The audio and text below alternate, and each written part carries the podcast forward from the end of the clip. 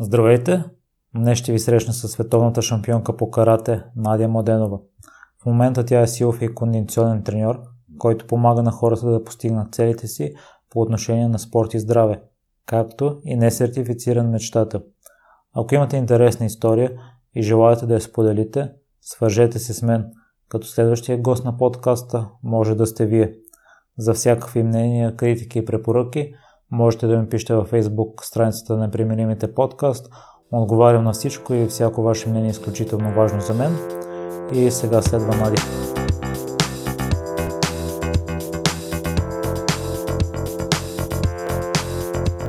Здравей, Надя, и много благодаря за приятелата покана.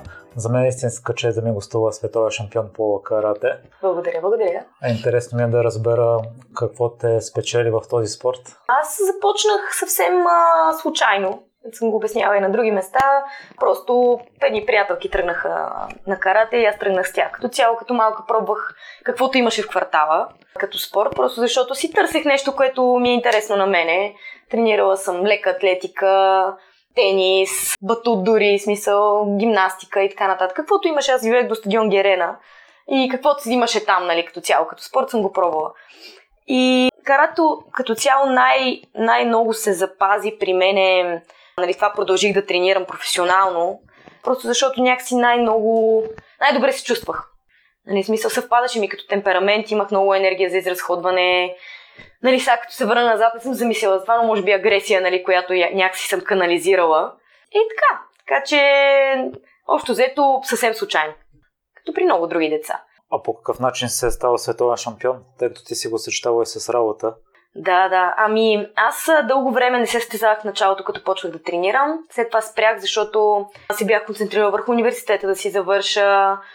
Исках да си извадя сертификати за два от трите езика, които знам които са по принцип английски, италиански и руски. За италиански и английски исках да си извадя сертификати. В същото време да си завърша висшето образование и бях спряла да тренирам за 3-4 години. И след това, като се върнах, всъщност ме запали треньора ми Радослав Пенов. Тогава почнах в Fighters. И благодарение на него, реално той просто видя потенциала в мене и ме накара нали, да започна да състезавам, което и треньорката ми преди това ме караше дълго време, но аз просто исках да тренирам, не исках да се състезавам. И, и тогава почнах реално да състезавам. Те резултатите не закъсняха, но това беше. Аз се очудвам, че си спрял за толкова време и все пак си достигнал до такива върхове. На обиколата на Франция един коездар стана четвърти, а до преди няколко години се е състезал в съвсем различна дисциплина ски скокове и само mm-hmm. за 3-4 години стигна до върховете. Преди съм си мислил, че трябва цял живот да се посветиш на едно нещо, за да стигнеш до висините. Ми, по принцип, разбира се, че има такива случаи, но когато, нали, това, с което го забелязвам и тук с клиентите, с които работя, когато си атлет, смисъл, просто ти идва отвътре това нещо. И се готвиш за някакъв спорт. В смисъл, ти когато си добър като спортист, нали, това може да го приложиш навсякъде. И вече, нали, много често се случва така, че спортисти се насочват към някакъв спорт и след това може да сменят областта. Това го има и ам, при много бегачи, нали? Даже на Антония Григорова мисля, че е била ски бегачка, реално, преди да започне да, да бяга. И не само тя, нали? При много хора е така. Нали? Насочват се към един спорт, след това може да сменят спорта, просто защото те имат капацитета физическия да са добри във всяка една област, вече могат да сменят приоритетите си, интереса си и така нататък. Така че, разбира се, че може да се случи. Но аз това съм си го и мислила и съм го обясняла нали, на клиенти и спортисти, които имаме тук. Нали, а, ние тестваме хората реално. Това е едно от нещата, което правиме в началото почти с всеки един клиент, особено когато е спортист. Нали, им тестваме, разни тестове попълват за да им определим характера, типа характер. А, примерно темперамента. Има един тест на Брейвърман, който прилагаме с клиентите тук, който определя невротрансмитерите им, които им определят пък характера. И когато един човек, примерно, има да кажем, огнен тип характер. Нали, той обикновено се влече към спортове, които са по-експлозивни, с по-високо натоварване за кратко време, нали, не изискват сила.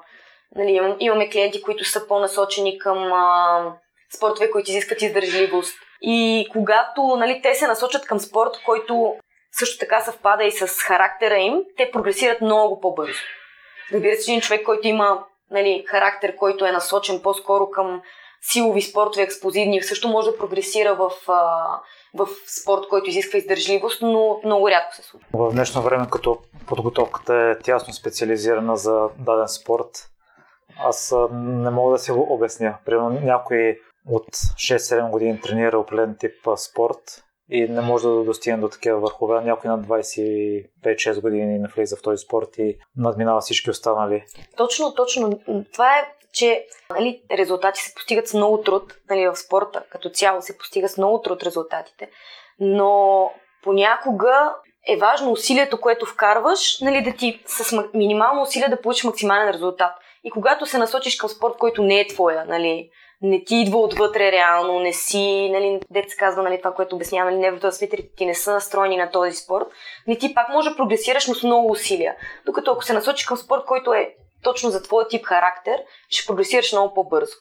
Нали, аз съм имала такива случаи в карате на, примерно, един човек, той много се кефи, нали, просто толкова много кефи, нали, това да тренира карате, добре се чувства, тренира два пъти на ден, нали, примерно сутрин и вечер и не може, отива и го бият. Нали, първа среща пада. Примерно, айде, взима една среща, втора среща пада. И е, всичко става супер бавно, бавно, бавно. И в един момент почва да бие нали, от време на време, но, а докато има, има човек, който просто идва, без да е тренирал дори карате, и на първо състезание бие всички. И просто ти идва отвътре това нещо. И ти много бързо се настройваш за този спорт. Докато другия човек, нали, му трябва супер много време, време, усилия, усилия, усилия, усилия, да постигне нали, малка част от това, което ти постигаш просто с, с това, че нали, това ти идва отвътре. Така че е, е важно да се работи, разбира се, нали, не може човек да разчита само на талант, защото таланта ще те доведе до, до един момент. И вече след това, ако не работиш усилено и с акъл, съответно, няма как да се прогресира. Ти също си тренирала много усилено и това да. те е докарало до вирусния менингит. Да, да, да. Ами да, то това м- беше реално след като дълги години, нали, все пак се състезавах, тренирах, работех си нормална работа, нали, преди в една фирма, нали, от 8 до 6, като имах възможност да си работя от къщи, защото беше такава IT фирма което нали, ми помагаше да мога да се готвя за състезания, да тренирам понякога дворазово, когато се налага. Всичките ми отпуски отиваха за лагери, нали, болнични дори понякога нали, също отиваха за лагери. И това нещо ми позволяваше да тренирам. Но реално правих нещо, което обичам, има възможност да го правя, времето да, да го правя, но просто се претоварвах физически, психически. Водех също така тренировки, нали, тренирах, нали, както казах, дворазово понякога, когато се е налагало, или когато наближава състезание и работех и се опитвах и някакъв личен живот да имам, което нали, не ми се получаваше много много, но пак се опитвах. И реално при мен не се, нямах травми. Нали, имах кариера, която за щастие нали, не беше съпътствана от много травми, както е при много спортисти. Нали. Мисля си, че беше защото допълнително тренирах нали, в залата за сила, за кондиция и така нататък, отделно от каратето. И мисля, че това беше една от причините нали, да, да нямам толкова много травми. Но, но пък при мен нали, се случи това нещо, че нервната ми система не издържа на цялото това натоварване и нали, вирусния менингит е малко а, тип а, просто изпържане на нервната система. Както е нали, в момента е много модерно да се казва бърнаут. Нали, при много хора те стигат до бърнаут, което е същото, просто при мен беше клинично, нали, трябваше нали, да лежа в болница, нали, след това да се възстановявам дълго време и така нататък. При много хора изкарват нали, някакъв тип на такъв бърнаут на крак. И при много спортисти това, което те кара нали, да си вземеш почивка е травмата. При мен беше травма на нервната система. И така. Това може да се усети или да се спре в зародиш, защото има много хора, които работят, тренират професионалните спортисти тренират три разово, да кажем. Да, със сигурност нали, те индикациите си ги има, когато човек се претоварва, нали, не се наспива, не се чувства добре. Просто трябва да си слушаш сигналите на тялото. Нали, имаш разни необяснени болешки, нали, болите главата, просто нямаш желание да общуваш с други хора и така нататък. То се натрупва. А, не можеш да се концентрираш, нали, на работа си неефективен. Нали, примерно си вместо на 100% си на 30%, реално ти, ти си там, обаче четеш един имейл и реално в един момент а, трябва да го прочетеш пет пъти, за да можеш да схванеш идеята, нали, нещо, което ти е отнемало супер малко време по принцип. Нали, нямаш желание да излизаш, да се виждаш с хора и така нататък. Това всичко са индикации за това, че започваш да се претоварваш психически.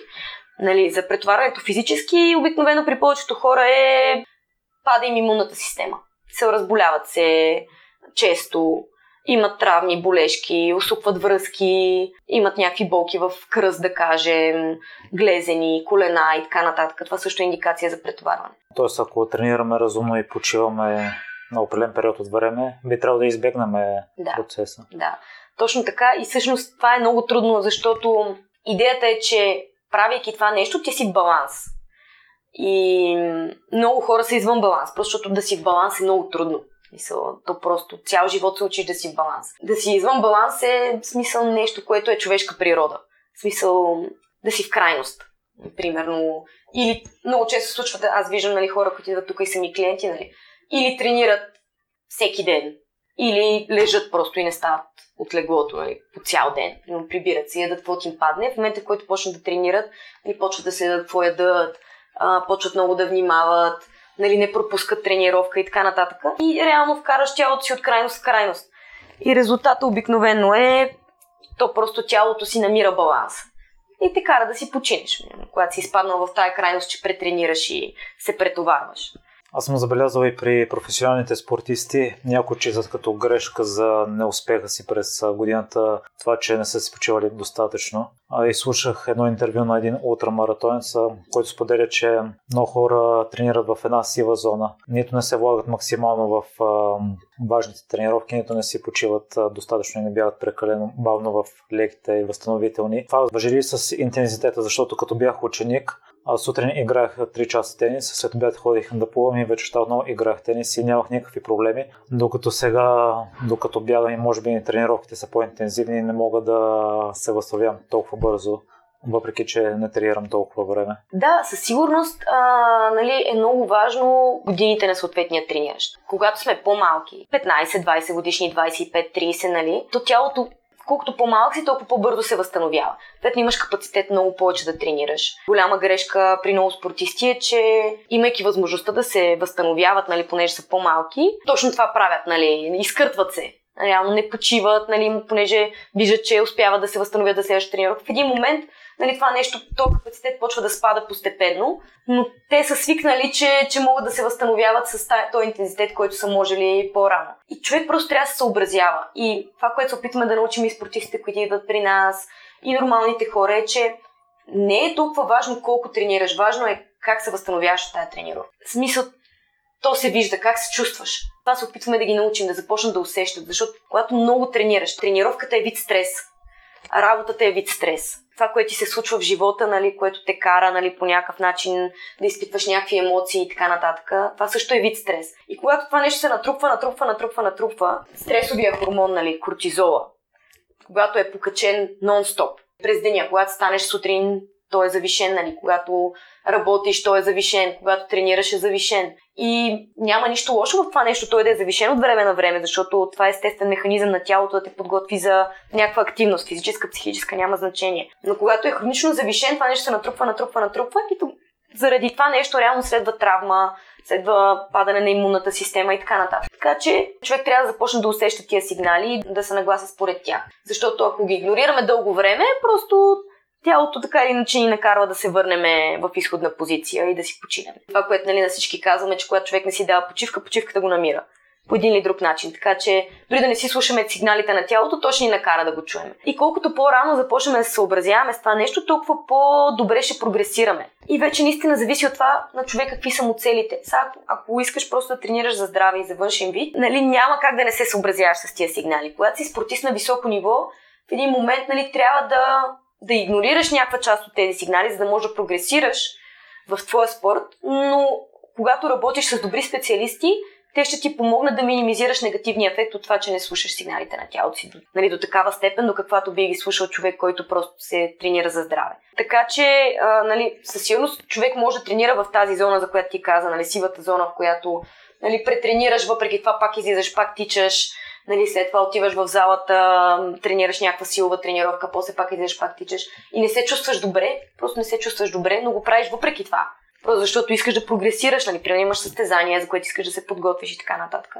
Окей, направи го до това състезание, но после дай си почивка, нали, направи така, че да се възстановиш. Както и до самото състезание, просто няма как няма как да не ти падне имунната система, няма как да не се получи някаква травма и така нататък, ако не се наспиваш достатъчно добре, лягаш си късно, не се храниш добре.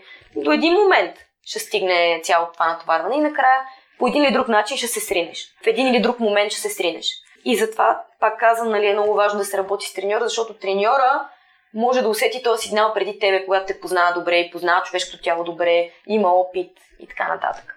Може да ги забележи тия сигнали преди тебе да ти даде, да ти каже, абе, спри се малко, защото нали, ще се стигне до, до някакъв момент, в който ще трябва да се спреш. Надя, твой съвет за почивка какъв е? Пасивна или активна? Тоест цял ден да лежиме или да извършваме някакво движение? М- значи това с лежането по цял ден е много голяма грешка. Разбира се, ако имаш някаква по-сериозна травма за няколко дена е окей, okay, нали, да си, да, човек да си почине, нали, да не става и така нататък, но а, това, нали, самото лежане по цял ден е в крайност. Нали, лежането цял ден е крайност, както и тренирането по три пъти на ден е крайност. И нали, човек, ако вкара тялото си от крайност крайност, нали, то пак страда. Затова аз, примерно, когато се разболях от менингита тогава, той при много хора е така. И при травма, примерно на рамо, на лакът и така нататък. Имаме, примерно, тенисисти. Сега се сещам за един случай на една клиентка, която нали, играе тенис, има проблем с, а, с рамото и това, което ти казаха, просто не прави нищо. Два месеца нищо, спри се просто. Нали, лекарите това и казват, защото тя се беше претоварила. И тя просто лежи по цял ден. И тя травмата минава много по-бавно, когато просто лежиш. Нали, все казваш на тялото си, аз нямам нужда нали, да се възстановяваш, просто ще си лежа тук и това е. А когато се движиш, нали, просто, нали, когато травма на рамото, просто можеш да ходиш, можеш да извършва друг вид дейност, която изключва нали, използването на рамото. Много повече задвижваш тия възстановителни процеси много по-бързо и много по-бързо се възстановяваш. И имаме едно момиче, което готвиме тук за Олимпиада в Токио за 2020, за карате. И тя а, съвсем наскоро, преди няколко месеца, щупи крак. Нали, лекаря й каза, след 70 дена може да почнеш да тренираш. Нали, тя почна да тренира на втората седмица. Внимателно, под наблюдение и така нататък. Но тя много повече забърза процеса по възстановяване, движейки се, отколкото това, което той беше казал, 70 дена едва ли не да лежи. Много хора нали, слушат, аз в никакъв случай не казвам, че нали, трябва да пренебрегваш а, съвета на лекаря, нали, да почиваш, но в никакъв случай не да лежиш просто защото тялото има нужда от движение, за да задвижва възстановителните процеси. И колкото по-малко го движиш, толкова повече възстановителните процеси се забавят. Така че със сигурност зависи от самата травма, как точно да се движиш. Но аз, примерно, докато бях с менингита, м- всеки ден се движих. Въпреки, че нервната система ми беше претоварена, аз просто ходех много бавно. В моя случай специално ходех в планината, защото просто изпитвах такава нужда. И всеки ден увеличавах постепенно ходенето. Примерно, в началото можех и един километър не можех да изходя. И примерно изхождам 800 метра и след това трябва да спя 3 часа, просто защото се претоварвам супер много от това ходене. И постепенно увеличавах всеки ден ходенето. В един момент започнах да увеличавам скоростта. В един момент започнах да ходя по по-стръмно. Почнах да изкачвам, стигнах до един ден, а, нали, понеже аз си бях харесала един маршрут, който си ходех, за да, може да, за да мога да виждам как се движа един и същи маршрут. Примерно стигах до едно място, след това се връщах, след това стигах малко по-далеч и се връщах. И в един момент нали, стигах примерно до лалето. И пред лалето просто не можех да изкатеря лалет. Доста дълго време. И в един момент, нали, един ден вече имах тази възможност, успях да го изкатеря и то беше някакво... И се супер много се кефих на това, че съм постигнала нещо такова. И така се вижда, че нали, тялото прогресира, то се нагажда според тебе. И когато знае, че следващия ден трябва да и върви още малко, още малко, още малко повече, и то се нагажда и се възстановява много по-бързо. И аз реално след 3 месеца трябваше да снимам едно видео за някаква тренировка, си спомням. И а, всъщност аз си мислех, че ще, че ще са снимки. Аз не очаквах да се натоварвам физически, защото просто ми беше рано още след 3 месеца. И също се оказа, че трябва да снимам видео. И аз трябваше да тичам, да скачам, да правя лицеви опори, набирания, такива неща. И аз почти без проблем си направих нали, физическото натоварване за видеото и не си личеше, че съм спирала да тренирам. Нали, след това малко бях попрекалила, нали, и трябваше да спа примерно 20 часа след това да се възстановя, но успях да го направя, просто защото не съм си изкарвала тялото от този режим нали, за тези 3 месеца. Без да го претоварвам, нали, просто постепенно прекарах повече време сама, ходех много бавно, след това ходех малко по-бързо, нали, и така. Тялото се нагоди според това, че аз му казвам, аз ще те ползвам, нали, няма, трябва да, да задвижиме тия възстановителни процеси. И това се опитвам и клиентите ни тук да ги научат, че нали, не трябва да веднага след травмата да отидат и да тренират на 100%, но не трябва да се обездвижват в никакъв случай. И просто трябва да, може би за някакъв период от време да обездвижат мястото на травмата, но останалата част от тялото, ако не го движат, възстановителните процеси ще протекат много, много в пъти по-бавно. А за почивката, когато сме здрави, просто имаме, да кажем, почивен ден през седмицата, какви занимания препоръчваш да се правят? И вече при всеки е различно, който каквито занимания го влекат. Нали, със сигурност не всеки го влече ходене. Нали, аз не казвам, че това е най- най-хубавото нещо нали, за, а, за почивка, но вече зависи от нивото на, на физическото състояние на този човек. Просто аз препоръчвам на хората да правят а, неща, които ги карат да се чувстват добре. Мисля, при всеки е нещо различно. Да ги изкарва от, а, от това състояние на стрес. Нали, при някой може да е някаква физическа активност, при някой може да е ходене на кино, може да е просто разходка в, в парка. Нали, при всеки е нещо различно, но, но просто да е нещо, което, което ги кара да се чувстват добре. И не ги натоварва допълнително психически. Просто нещо, което те отпуска. И, нали, общуване, разбира се, с хора, които не те натоварват. Защото, нали, да се виждаме с приятели, нали, хора, които ни карат да се чувстваме добре и така нататък. Това просто супер много зарежда. А подходящо ли е през почивния ден да тренираме друга част на тялото си, отново на висок интензитет? И по принцип почивен ден, нали, а, като цяло аз приемам а, за ден, който е извън физическа активност, нали, да не тренираш. Това е почивен ден за мен. Нали. Със сигурност е хубаво човек да го има това нещо. При всеки е различно колко почивни дни има нужда. Реално зависи от това какъв опит имаш, зависи от това какъв ти е стреса през деня. От много неща зависи. Но със сигурност, когато човек почива, е хубаво просто да почива.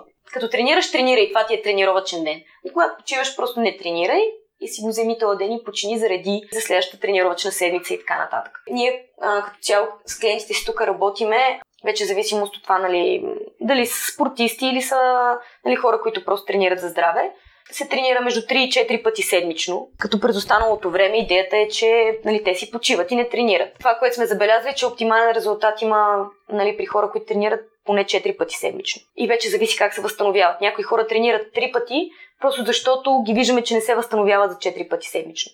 И примерно те идват 2 дена и вече на третия ден нали, тя тренировката просто пада им нивото, то се вижда, нали, че те нямат сили а, изморени са, не се чувстват окей okay, и просто не, не прогресират. Съответно, по-добрият вариант е, нали, понякога хора, които нямат опит, е да се започне а, три пъти седмично, примерно понеделник, сряда и петък, за да могат да имат един ден почивка между тренировките и да се възстановят, да заредат сили за следващия ден. И така много по-бързо прогресират, докато ако ги сложиме на 4 тренировки и се вижда вече, че на втория ден, нали, на третия ден не се чувстват окей. Okay. Така че м- много е индивидуално много индивидуално. Имаме спортисти, които могат да тренират дворазово и, и се възстановяват а, за тия тренировки. Това, което съветвам хората е да видят възстановяват ли се, прогресират ли. Ако не прогресират, не се възстановяват, нали, не са малко по-добри следващия ден, съответно ако тренират а, фитнес нали, с тежести, примерно да увеличат а, с едно повторение следващата тренировка или да качат, има един принцип на 2%, нали, или да качат като килограми нали, с 2% на следващата тренировка,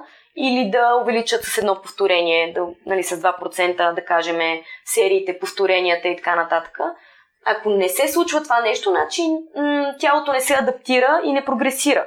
Съответно, или трябва да се промени самото натоварване, или интензитета, или почивката трябва да се нагласи. Нали? Просто тестваме при всеки, виждаме при кой, кое как се отразява. И това е. Реално много е индивидуално. Много е индивидуално, наистина. Ти спомена, че когато сме на работа, когато тренираме нивото на стрес не е завишено, има ли някакви техники, с които да се справяме? Тъй като хората, които обичат да тренират, тренират сутрин или вече през останалото време са на работа. Да, ами да, между другото, това, което забелязвам при повечето хора, които идват при нас като треньори, е, че просто стреса им е на огромно, много високо ниво. И примерно това, което правим с тях в началото, имали сме хора, които са много стресирани, искат да дойдат да тренират и така нататък. Нали, това, което правим е да ги, да ги научиме да менажират този стрес. А, примерно а, в началото сме имали случаи на хора, които идват и правим с тях дихателни упражнения. Учим ги да правят дихателни упражнения, защото правилното дишане ни изважда от тази стресова среда. И много хора просто не знаят как да дишат правилно. И правейки дихателни упражнения, примерно учим ги да правят дихателни упражнения сутрин, вечер, Препоръчваме им да пробват медитация, различни видове медитация, за да могат да, да, намал, да намаляват нивата на стрес в самия ден. Защото, нали, окей, 5 дена, примерно сме под огромен стрес и решаваме нали, просто за един ден в събота да не правиме нищо и си мислиме, че това нещо ще все едно ще елиминира стреса през седмицата. А то е хубаво всеки ден човек да, да менажира стреса, под който преминава. Това е с лягане малко по-рано, защото нали, тялото се възстановява с сън. Нали, хората много често решават, че нямат нужда от сън и могат примерно да си го наваксат събота и неделя.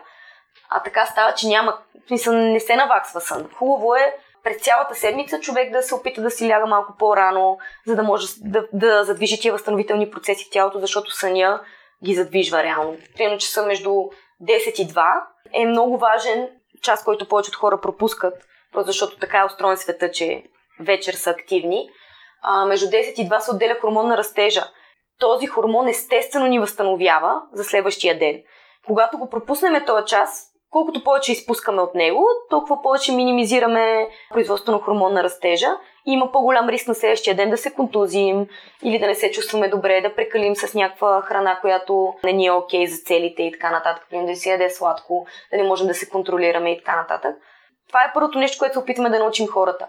Да правят дихателни упражнения, да си лягат малко по-рано и да обърнат внимание на това как се чувстват през деня. И ако на следващия ден не се чувстват добре, да не се натискат, да, да тренират задължително. Вече, как пак казвам, нали, зависи от целите. Но ако целта е просто да сме здрави, по-добре е да си починем на следващия ден, ако не сме се наспали или сме престресирани, не сме успяли да спим, защото сме имали някаква задача на работа, която сме трябвало да свършим.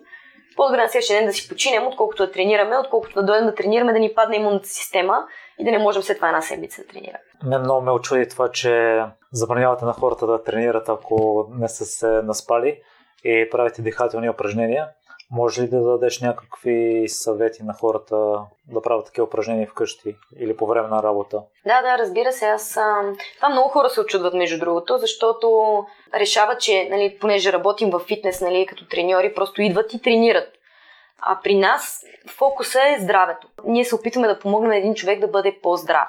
Това, което правим тук нали, с а, трени, самата тренировка, когато те имат някаква фитнес цел, нали, да влязат в форма, да свалят мазнини и така нататък, ние го правим в рамките на здравето. Тренирайки един човек, който е престресиран, не се е наспал и риска да му падне имунната система е огромен, за нас фитнес целта е на заден план за сметка на здравето понеже много хора са тренирали с а, треньори, които просто отиваш и тренираш, нали, няма значение спал ли си, не спал ли си, него не го интересува. Или просто самите те го правят, просто отиват и тренират, независимо от това дали са спали или не. Нали, се очудват, че ние като цяло се интересуваме от това предишния ден, успяли ли да, да се възстановят от тренировката. И правят дихателни упражнения, само могат да дойдат, разбира се, а, но има доста видове дихателни упражнения, които могат да се правят в къщи и можем да сложим линк, ако искаш, мога да, да, да ти дам няколко видеа нали, и, и практики, които могат да, да правят хората рано сутрин за 5-10 минути, за да могат да, да се успокоят, нали, да, да възстановят и така нататък. Друг хубав вариант е йога. Между другото, на много хора добре им се отразява йога. Ние правим нали, упражнения подобни на, на йога, които са идеята, нали, че хем се натоварят физически, хем обаче не, не си дигат много нивото на стреса и на кортизола. Така че ще дадем няколко опции, ако искаш. Но това с тренировките не е ли малко и психическо заболяване, тъй като постоянно искаш да се развиваш, постоянно четеш за хора, които въпреки болешки или контузии продължават и ти се чувстваш някакси виновен, ако решиш да починеш или ако не си се доспал на предния ден. Ами да, има го това нещо. То е това, което съм го забелязала при хора, които просто м- обичат да тренират. Има едно, един вид пристрастяване. Аз даже съм писала в блога ми една статия на тази тема, която е диагноза претрениращ. То си е диагноза. В смисъл, когато видиш резултата от високоинтензивни тренировки или трениране често, нали, виждаш как това ти се отразява на тялото, се чувстваш добре и така нататък. И хората си мислят, че в един момент се случва нали, този момент на колкото повече, толкова повече. Нали, колкото повече тренираме, толкова по-добър резултат имаме.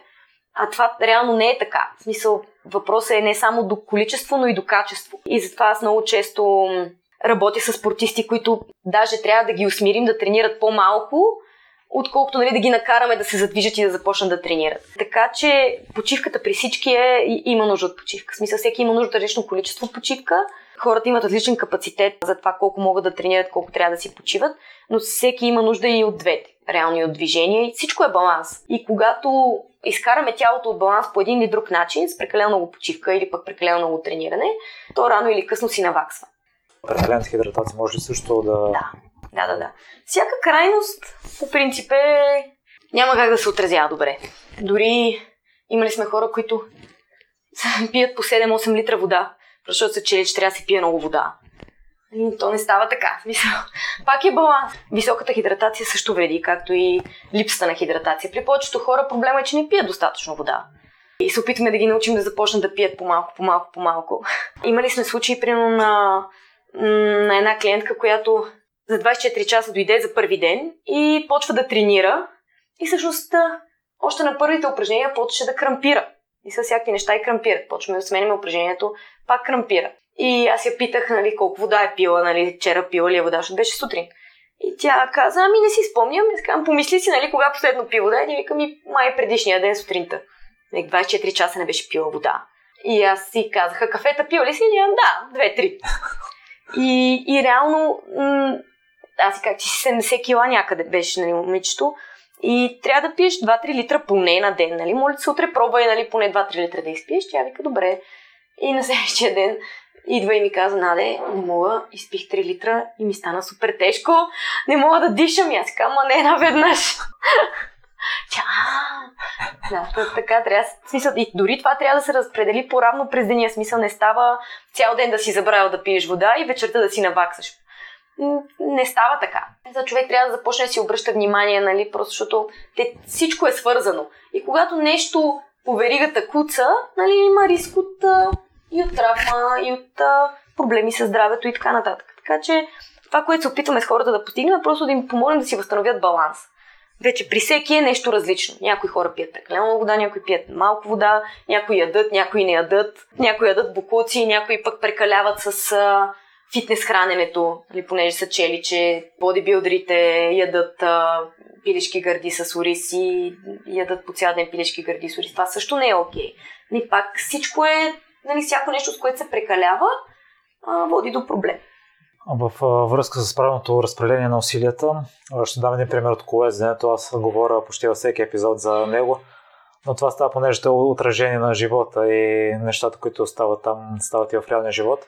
В колезенето има три големи обиколки на Италия, Франция и Испания. Първо е тази на Италия, след това тази на Франция и тази на Испания. Един коец даже беше с класи над другите в обиколката на Италия и в всеки етап, в който можеше да се прави разлика, той атакуваше другите и беше много напред. Една голяма обикол продължава 21 дни и там усилията трябва да сте правилно разпределени. И в последните 2-3 етапа, най-важните, той беше тотално изтощен и загуби всичко. И след това в обиколката на Испания възстанови се след обиколката на Италия. Усилията си ги разпределяше правилно, възпираха го от отбора атакуваше точно когато трябва и успял да я спечели. Наистина е много важно, но аз мисля, че е трудно да се възпираш като виждаш, че можеш, като знаеш, че се чувстваш добре. Точно, точно. Аз затова казвам, че е много важно да се работи с треньор. Защото аз, примерно, въпреки, че нали съм треньор, по времето, когато съм състезавала и така нататък, е хубаво, че съм имала треньор, който да ми помогне да си разпределя усилията правилно, така че да си постигне резултата. Мога ти дам пример с на едно състезание, на което ми щупиха ребро.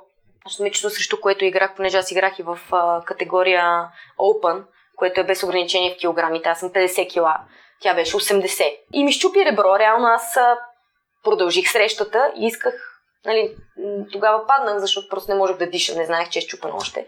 Но след това исках да продължа. Усещах, че мога. Обаче треньора ми прецени да спра. И ми каза, не спираме. И това е.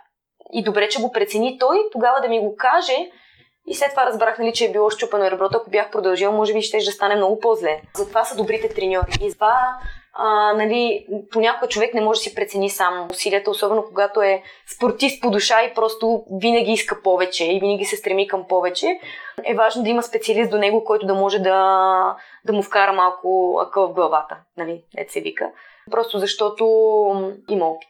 На мен ми е много приятно да си говорим, но за съжаление съм на работа и трябва да приключваме. Надявам се да се видим отново в бъдеще, тъй като има някои неща, които искам да засегнем допълнително. Но ще задам двата въпроса, които задавам към всеки мой гост. А при това, къде слушателите могат да те намерят? Ами, а, могат да ме намерят а, Борисовата градина. Това е първото място, където водя бяганията на Adidas Runners, а заедно с Калин Стоянов които сме капитани на, на, на отбора на Adidas Runners. Там имаме бягания, готвим се за, за маратони, за състезания и така нататък. Някои хора, които идват при нас, просто бягат, без да се готвят за състезания, така че имаме тренировки нали, в парка, а, могат да видят а, къде точно ще сме и в кои часове на страницата на Adidas Runners София във Facebook. И вече индивидуални тренировки, които водя, са в Академика Gym. Там могат да видят графика ни в Functional Bodies, страницата на Functional Bodies. Аз и заедно с двамата ми колеги Иван и Иво. Общо взето готвим спортисти, нали, всякакви хора, които, в зависимост от фитнес целите им, нали, дали е да се готвят за определен вид спорт или за просто за сваляне на мазнини, за влизане във форма, нали, по... имаме хора с травми, които им подпомагаме възстановяването на самата травма, имаме хора, м- които се възстановяват от разни боледувания и така нататък. Това също подпомагаме, вече в зависимост на всеки целите. И на тези две места реално могат да ме намерят и личния ми профил Надя Младенова. Първият въпрос е в какво си се е проваляла? в какво съм се проваляла? Ами, може би в, в това да си, да си почивам цял живот съм се проваляла, защото просто така и не можах да, да хвана такъв механизъм, който да ми, да ми, да ми помага да си почивам. Сега доста съм напреднала нали, напоследък, след менингита реално, понеже това беше тази почивка, която ме намери по-сериозната. И вече намерих някакъв механизъм, който е задължително съм в планината поне един път седмично. Мисля, това е моята почивка и това ме кара да се зареждам за цялата седмица. Нещо, което преди това не правех и не си почивах нито един ден. И нали, спокойно мога да кажа, че това е нещо, в което се провалях цял живот. Да си почивам. А с какво се гордееш най-много? Гордея се, че се научих да си почивам, всъщност. да, защото това ми помогна да, да си подредя живота. В смисъл, тази дългата почивка ми помогна да, да си пренаредя приоритетите и да преценя какво да почна да си влагам енергията. И, и се гордея, че успях да го направя. Реално. и, двете, и за двата въпроса е почивката отговора. Нали, не успях да, да се науча през годините. Нали, това беше нещо, в което винаги съм се проваляла, но и това е нещо, което много се гордея, че се научих да го правя. И благодаря, Надя, за вълнуващия разговор и надявам се отново да се видим. Благодаря и аз. Благодаря ви, че изслушахте целият епизод до край. Още веднъж, за всякакви мнения, критики и препоръки, можете да ми пишете във Facebook групата Непримиримите подкаст. Всяко ваше мнение е изключително важно за мен. Лек и успешен ден!